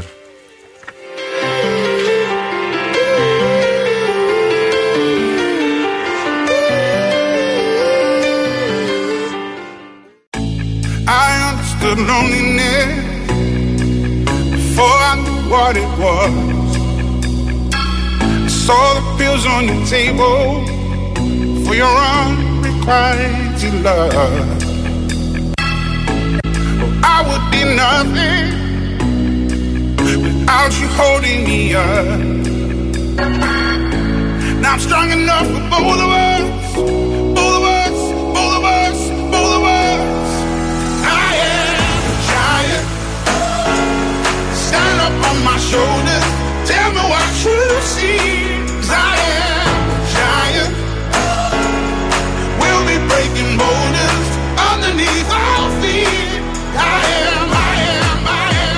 Από το Baden-Baden πήγε στη Μελιτζάνα έξω, παιδιά. Μα βρήκες και εσύ ώρα, μας έλεγε η Αναστασία, που με μια πολύ ωραία παρέα πήγε να φάει σε ένα ωραίο εστιατόριο χθες. Και μας πήρε το κεφάλι. Εγώ το ξέρω, σας πήρε το κεφάλι, αλλά έχει πολύ ωραίο πρώτο αυτό το εστιατόριο.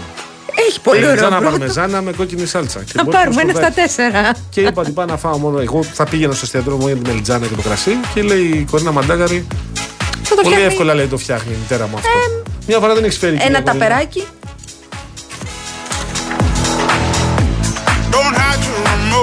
Και επειδή τώρα είναι τέτοια η ώρα και μιλάμε για τις μελιτζάνες, αλλά τώρα τις μελιτζάνες, για φαγητό μιλάμε δηλαδή, να σας πω ότι έρχεται την Κυριακή Real News με πατροπαράδοτες ελληνικές συνταγές για το χριστουγεννιάτικο τραπέζι. Α, ωραιότατα.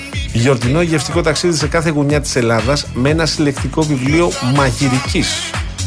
Μαζί, μεζόν εν ντεκορασιόν, καλά το είπα. Εντάξει, μεζόν εν ντεκορασιόν. Οι είκοσι τέσσερις σημα... Για ξαναπέσω την Αναστασία που θέλει ο Γιάννης. Οι είκοσι τέσσερις σημαντικότερες τάσεις στη διακόσμηση για το δύο χιλιάδες είκοσι τέσσερα. Ακόμη περιοδικό μας Ορέματα. Ιδέες για να στήσετε ένα παραμυθένιο εορταστικό σκηνικό. Δωροεπιταγή πέντε ευρώ από τα Super Market Bazaar. πενήντα τοις εκατό έκπτωση σε κάθε δεύτερο εισιτήριο από τα Village Cinemas. Και σκάναρε και κέρδισε στη στιγμή επώνυμες δωροεπιταγές ή μετρητά από το Παντού App. Οι προσφορές Bazaar, Village και Παντού ισχύουν και στην απλή έκδοση. Την Κυριακή έρχεται η Real News με ένα συνδυασμό χριστουγεννιάτικες συνταγές. Μεζόν ντεκορασιόν. Ωραίος. Μας το ρέματα, Bazaar, Village, Παντού, γιατί σας αγαπάμε. Την Κυριακή με τη Real News. Και βέβαια. Ρεπορτάζ, συνεντεύξεις, ό,τι χρειάζεται να ξέρετε για να ξεκινήσει η εβδομάδα και να είστε ενημερωμένοι. Πολύ και ενημερωμένες. Πολύ και μπράβο σας. Εγώ, γι' αυτό είμαι εγώ εδώ. Να γιατί μου τρέχουν τα σαλιά, εσύ. Για πες. Στο τα Χριστούγεννα, εδώ με τα μαστορέματα Δεκεμβρίου, ναι. Έχεις επιχείρηση Χριστούγεννα λαμπερός στολισμός με γρήγορες κατασκευές και αναπάντηχα υλικά. Στα μαστορέματα. Το πιο όμορφο και οικονομικό κρεβάτι με ουρανό. Σκελετός από καδρόνια και βάση από παλέτες. Αυτό είναι ωραίο. Αυτό είναι ωραίο. Ξέρεις πόσο κάνουν τα κρεβάτια? Κάτι έχω ακούσει. Eco-friendly, eco-friendly. Eco-friendly. Από το Α έως το Ω, πώς το χρώμα κάνει το σπίτι πιο οικονομικό και βιώσιμο. Βήμα-βήμα, βήμα-βήμα, οδηγίες για μοντέρνα και φυσικά αιωρούμενα διακοσμητικά και με αλεξανδρινά. Πω, πω. Πήραμε αλεξανδρινό, Αναστασία. Ναι. Το κόκκινο ή το λευκό, βγαίνει σε δύο. Το κόκκινο. Ωραίο είναι το αλεξανδρινό. Και έφυγε η κουτίνα, έπεσε πάνω και το σπάσε. Ε, Γιώργο. Αλήθεια, δηλαδή μία φορά να, να περάσει μία εβδομάδα και να μην έχει συμβεί κάτι στο σπίτι σου. Αυτό κάτι, είναι. κάτι, κάτι, έπεσε. Να μην ένας σωλήνας. Κοιτούσα να το αν ταιριάζει. Μέχρι να αποφασίσω έπεσε η κουρτίνα. Είδες. Πάει το αλεξανδρινό. Σου έλυσε το αδιέξοδο. Ναι. Θα σου φέρω ένα αλεξανδρινό? Όχι, ευχαριστώ. Ε. Ας γιατί καλά είναι εύκολα αυτά. Αλλά είναι πανέμορφα όμως. Ποια διακόσμηση τα... των μασόνων. Για τα Χριστούγεννα. Φίλε Μπορίκοβο. Είπε. Ποια διακόσμηση των μασόνων. Βρήκαμε τώρα. Για, για, για σε παρακαλώ, για στη λέξη δικεύση.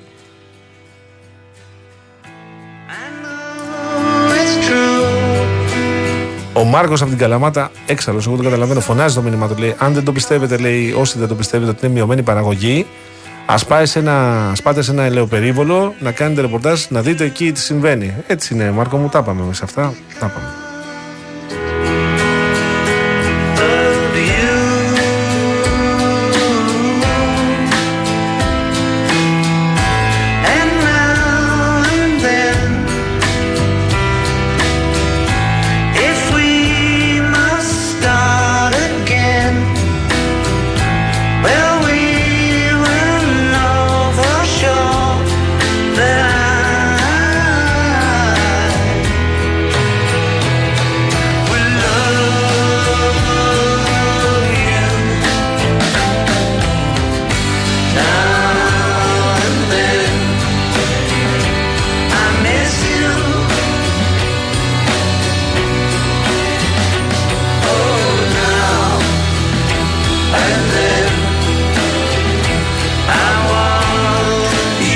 Γιάμαλη, παιδί της εποχής, digital.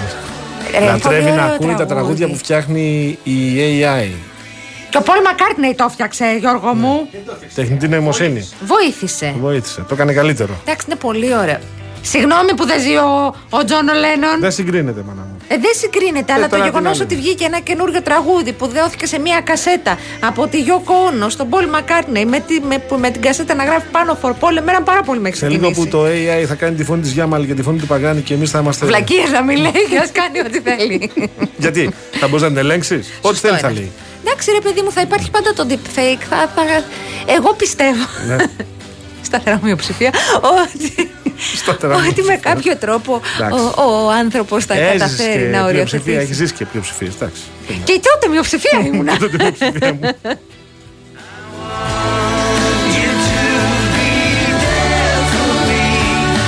Ο φίλος μου, ο Μάρκος, δικέ μου, είσαι και είσαι, από ό,τι κατάλαβα της αλλαγής είσαι και εσύ. Λέει, πεθερά. Μιλάει με την πεθερά του και ναι, καταφέρει ναι, ναι. διάλογο ο Μάρκος, ο διεκπαιδευτικός σύζυγος. Πεθερά, ο Μακαρίτης ο πεθερός σε φωτογραφία με τον Ανδρέα Παπανδρέου και τον παντάει πεθερά. Ποιος Ανδρέας, γαμπρέ, εγώ είμαι. Ρε πεθερά, εσύ ήσουν πάντα μπροστά από την εποχή σου. Κάνεις ένα shaming στην πεθερά και θα σε πάρει. Ξέρεις, δεν θα πάει καλά αυτό για σένα, Μάρκο μου. Δεν θα πάει καλά. Εγώ στο λέω, σε έχω προειδοποιήσει ένα χρόνο τώρα. Στη χαρίζει μία, στη χαρίζει Μάρκο. Δύο, στη χαρίζει τρεις. Μάρκο, πολύ καλό. Σε αντιμετωπίζει λίγο η Αναστασία ως καλό, ε, αλλά εμένα μου αρέσουν αυτά που γράφεις. Ναι.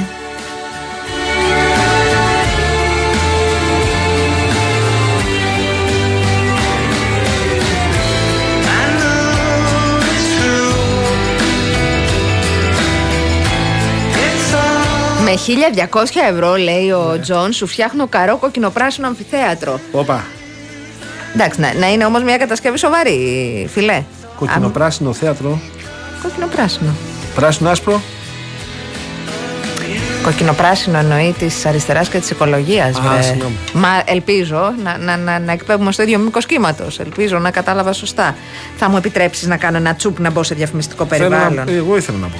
Μπες και εσύ, θα πω κι εγώ. Τι... Αν να μπεις, μπες και εσύ. Να μπούμε. Ας μπούμε όλοι θα μπούμε, θα μπούμε. Λοιπόν, ακούστε να δείτε, φίλες και φίλοι, θέλω να πάμε στα νέα της Αττικής Οδού. Ως ελάχιστη ένδειξη ευγνωμοσύνης απέναντι στους ανθρώπους που σώζουν καθημερινά ζωές, στέκεται αρρωγός στη μεγάλη προσπάθεια ομάδων διασωστών αναβατών του ΕΚΑΒ και του Ελληνικού Ερυθρού Σταυρού.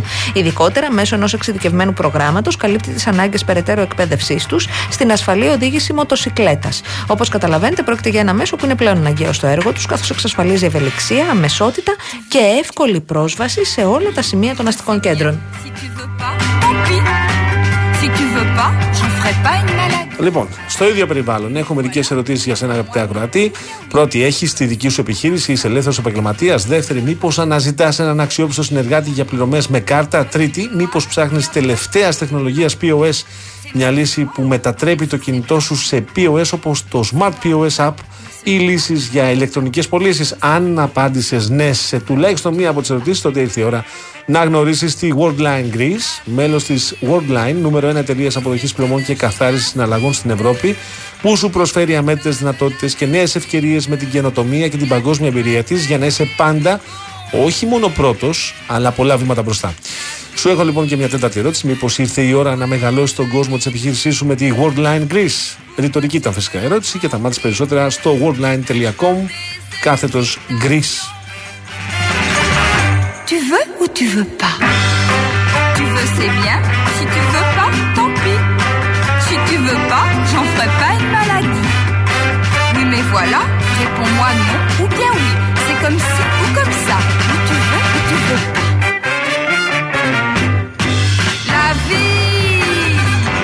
Γιώργο μου, με ενημερώνουν από το κοντρόλ ότι στην άνοδο του Κηφισού γίνεται ο κακός χαμός. Εσύ δεν θα χρησιμοποιήσεις την άνοδο, την κάθοδο θα χρησιμοποιήσεις. Και στην κάθοδο δεν θα πηγαίνει καλύτερα το πράγμα. Γιατί αυτοί που είναι στην κάθοδο κοιτάνε αυτούς που είναι στην άνοδο.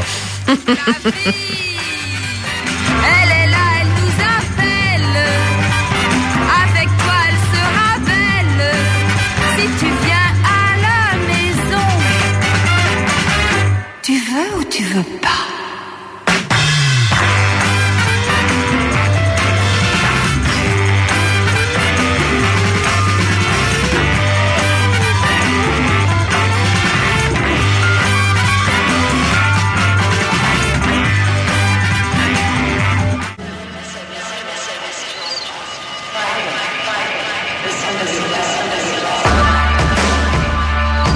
Παίζει καλά η ΑΕΚ στον μπάσκετ. Μας δυσκολεύει πάρα πολύ η ομάδα σου, Αναστασία. Αυτό έχω να σου πω, με τίποτα άλλο. Του μπαμπά μου η ομάδα. Ναι. Δύο φορές ομάδα μου. Συγγνώμη, ναι. Η μισή, δύο φορές ομάδα σου. Ναι, τι γίνεται. εβδομήντα επτά εβδομήντα επτά είναι στην την περίοδο. Παίζει πολύ καλά. Α, περιμένες να χάσει. Ήθελες να χάσει. Ε, προφανώς ήθελα. Πες με τον Παναθηναϊκό. Λογικό. Αλλιώς μου είναι συμπαθήσια. Το ξέρω, το ξέρω. Είναι εκπεφρασμένη η συμπάθειά σου. Ευχαριστώ πάρα πολύ. Να σε ρωτήσω κάτι. Παρακαλώ. Τώρα βλέπω εδώ. Ναι. Αυτό το, το, το κολανάκι που φοράνε από μέσα. Ναι, ναι. Ποιο? Δες, φοράνε μέσα από το σόρτς. Α, ναι. Ένα κολανάκι νησοθερμικό αυτό για να μην κρυώνουν. Δεν νομίζω ότι είναι σε διάθεση να απαντήσεις στις απορίες μου σήμερα. Βοηθάει στο μυϊκό έλεγχο. Ναι, mm. Α, μάλιστα. Ναι. Σαν τον κορσέ που φορούσε η γιαγιά μου. Εκεί είναι και εξής ε, πολύ σημαντικό. Ε, ε, αυτό είναι ένα πολύ σημαντικό σημείο για τον καλαθοσφαιριστή. Η δύναμη στα πόδια δηλαδή. Μάλιστα. Δεν φοράνε το... όλοι όμως. Όχι. Κάποιοι το φοράνε το κολανάκι, άλλοι δεν το φοράνε το κολανάκι. Ένας φορές το ένα πόδι κολανάκι. Τι γίνεται, παιδιά? Έχω αρχίσει να μπερδεύομαι. Είναι ενδεχομένως εκεί μπορεί να έχει υποστεί κάποιο τραυματισμό στο παρελθόν. Α, μάλιστα. Αχ, αυτόν πώς τον λένε? Ο Σλούκας. Α, βέβαια. Αυτός ήταν στον Ολυμπιακό. Ναι, ε? εκεί ήταν. Δεν έχει πάει. Αλλά δεν είναι πλέον όμως. Ναι, είναι στον Παναθηναϊκό. Ναι. Α, και κάνει έτσι τώρα, πάρα πολύ χαίρεται. Κάτι έκανε καλό. Σήκω τα χεράκια του. Κάτι έκανε καλό. Ωραία, έκανε την περιγραφή του αγώνα. Κάτι έκανε καλό. Εντάξει, παιδιά, είμαι έτοιμη. Ο Σλούκας σήκω στα χεράκια του, κάτι έκανε καλό. Ναι, ναι, ναι. Προμπλόκαρε την μπάλα, μάλλον. Κοίτα να δεις. Ναι. Ωραίο, ωραίο, όχι, παιδιά. Βγήκε η άμυνα. Το μπάσκετ μου είναι πιο συμπαθές από το ποδόσφαιρο. Αν με ρωτάτε δηλαδή, ναι. Κατανοώ το ποδόσφαιρο είναι πιο λαϊκό, mm-hmm. αλλά το μπάσκετ έχει μια χάρη. Είναι έτσι. Είναι πιο γρήγορο. οκτώ μέτρα τα παιδιά. Αυτό ήταν. Α, συγγνώμη, μπερδεύτηκα. Νομίζω ότι αναφερόσουν στο άθλημα. Στο άθλημα αναφέρομαι. Εσύ αναφέρεις στους αθλητές. Όχι, δεν έχω πρόβλημα. Εντάξει. Είναι πολύ μακριά, πολύ έξω από μένα αυτό. Δεν θα έχουμε τίποτα να συζητήσουμε. Όχι, δεν έχουμε. Να το προσπαθώ να την αποφύγω τη διελκυστίνδα από την έναξη εκπομπής, γιατί έχουν γράψει διάφοροι, διάφορα τώρα μηνύματα εδώ. Θα σας περάσει, παιδιά. Ναι, για το τέτοιο, για τον νέο πρόεδρο της Αργεντινής. Α, είναι λίγο σουργελάρα. Είναι λίγο σουργελάρα. Έτσι, πώς το κατάλαβα δηλαδή, λίγο που διάβασα. Είναι λίγο. Έτσι, Τραμπ από των φτωχών. Με αλυσοπρίωνο ήταν αυτός. Ναι, ναι, ναι. Έλεγε είναι κάτι... αναρχοκαπιταλιστής σου λέει. Ναι. Έτσι δηλώνει. Ήταν και κάτι αφιερώματα στη σύντροφό του. Ήταν παρουσιαστής, τηλεοπτικός. Ο πρόεδρος. Ναι, ναι, ναι. Και, και Tantra Sex Specialist. Τι ήτανε? Tantra Sex Specialist. Θα με διώξει από το στούντιο. Έρχεται. Στα κολανάγια κάπως το συγκράτησε. Τώρα δεν μπορεί. Πάντως αυτούς έχει λέει σαν πρότυπό του τον Τραμπ. Ποιον θα είχε, βρε. Βρε Γιώργο μου, ποιον θα είχε. Δεν ξέρω, μπορεί να, είχε, να, είναι, να θέλει. Αυτός τώρα έρχεται από τη σχολή του Τραμπ. Φοβάμαι ότι αυτό. Είναι έχει... αυτή η γνωστή σχολή μεταπολιτικής. Speaking of, σήμερα είναι και η παρουσίαση του βιβλίου του κυρίου. Ναι. Ε, αχ, κόλλησα τώρα. Το ξέρεις κιόλας τον καθηγητή. Του καθηγητή ήταν, ναι, ναι, ναι, ναι. ναι. Το ξέρεις. Του Ξενοφόντα Κοντιάδη με το φαινόμενο Κασελάκης. Του καθηγητή δικαιωμάτων να γράψει για τον κύριο Κασελάκη βιβλίο. Απολύτως. Θα πάει και ο κύριος Κασελάκης. Αυτό ήθελα να πω. Εμφανίστηκε ο κύριος Κασελάκης πριν από τρεις μήνες. Ναι, ναι. Τέσσερις. Τον υποτιμώ, θα μου πεις. Ήταν και στη λίστα στο, στο, στη λίστα επικρατεία. Όχι στη λίστα. Στο ψηφοδέλτιο επικρατείας. Μάλιστα. Ε, ήταν. Πριν τρεις μήνες. Τρεις μήνες. Σε είκοσι μέρες το πέρασε. Παιδί μου, ο κύριος Κοντιάδης ένα βιβλίο για τον κύριο Κασελάκη. Εγώ δεν μπορώ να καταλάβω τώρα. Πηγαίνει στο βιβλίο για το οποίο. Το βιβλίο δεν είναι ένα βιβλίο το οποίο είναι δεν, γεωγραφία, δεν... είναι το αντίθετο. Του κυρίου Κασελάκη. Του κυρίου Κοντιάδη το βιβλίο που αφορά τον κύριο Κασελάκη. Α, περίμενε. Α, δηλαδή του κάνει το ασκή κριτική. Ναι. Α, ναι. Ε, τότε μπράβο του που πηγαίνει. Για μεσιανισμό λέει, για μεταπολιτική. Πηγαίνει για τη βιογραφία. Ο... Τι βιογραφία, ναι. Από την άλλη είναι. Ναι. Μπράβο του πρόεδρου που πάει τότε. Θα πάει. Μπράβο του. Αλήθεια, το εννοώ, μπράβο του. Νομίζω ότι θα βγουν ενδιαφέροντα βιντεάκια από εκεί.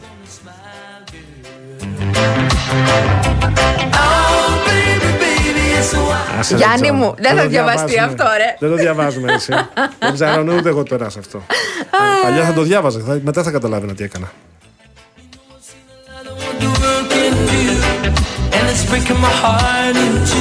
Προηγείστε εβδομήντα εννιά εβδομήντα επτά, Γιώργο. Δεν είναι τίποτα αυτό σε ένα ντέρμπι.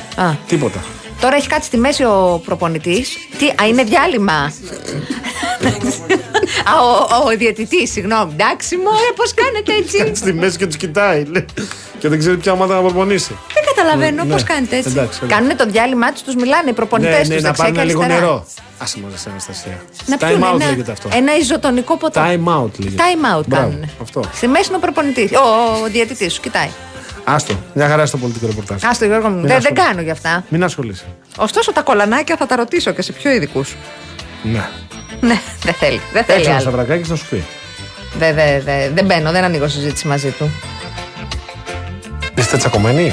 Όχι, δεν είμαστε τσακωμένοι. Απλά δεν θέλω να τον ταράζω, είναι σε κρίσιμη ηλικία. Δίκαιο.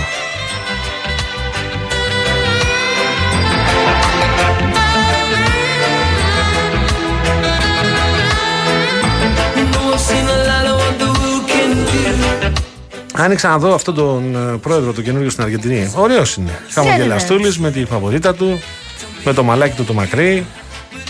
Και η κυρία δίπλα επίσης χαμογελαστή. Ναι. Ε, πώς λέγεται, Χαβιέρ Μιλέι. Ναι, ναι, ναι, ναι. Και το παρατσούκλι του είναι Ελόκο, ο τρελός. Ελόκο. Mm. Μάλιστα. Έχει και ενδιαφέρουσες προτάσεις για την οικονομία, έτσι, ιδιαίτερες. Αν έπρεπε να επιλέξω ανάμεσα στο κράτος και τη μαφία, θα επέλεγα τη μαφία. Επειδή αυτή έχει κώδικες, προσαρμόζεται, δεν λέει ψέματα και πάνω απ' όλα είναι ανταγωνιστική. Καλέ, τι ωραίος τύπος είναι αυτός. Ε. Από την άλλη, δεν θέλω να τα λέω και πολύ, γιατί μπορεί να παίρνουν ιδέες και εδώ να λένε τέτοιες μπουρδες. Είναι βέβαιο ότι παίρνουν ιδέες. Έτσι. Ε, ε, δεν είναι μας... και κατά των αμβλώσεων στην περίπτωση που είχες ανησυχία. Μάλιστα, καταλαβαίνω. Χάσαμε εσύ το σημαντικότερο όμως της ειδήσεως αυτής. Ο Ντόναλντ Τραμπ του το, δώσε συγχαρητήρια. Βέβαια, και όχι μόνο. Και ο φίλος σου, ποιος ο Ίλον Μάσκ. Α, το αγόρι κι αυτό. Βέβαια, άλλος μεγάλος δημοκράτης. Κι αυτός, ναι. Αυτό, γιατί το πήρε το Twitter? Γιατί. Ήθελε να το φτιάξει κάπως. Ναι, ναι, ναι. Θα το κάνει έξι Twitter. Ναι, ναι, ναι. Ε, το έκανε. Το έκανε. Από το έξι Twitter έχει μείνει μόνο το έξι τώρα. Έτσι. Να καταλάβεις. Και είναι και μαύρο. Ποιο? Το Twitter πια. Γιατί το μαύρισε έτσι? Πολύ μακάβριο, ρε παιδί μου. Εκτός κι αν σε πάω. Η Γιουβέντους. Μαυρό, ας πούμε. Η Χίρος. Ναι. Πώς? Η Χίρος. Η Χίρα.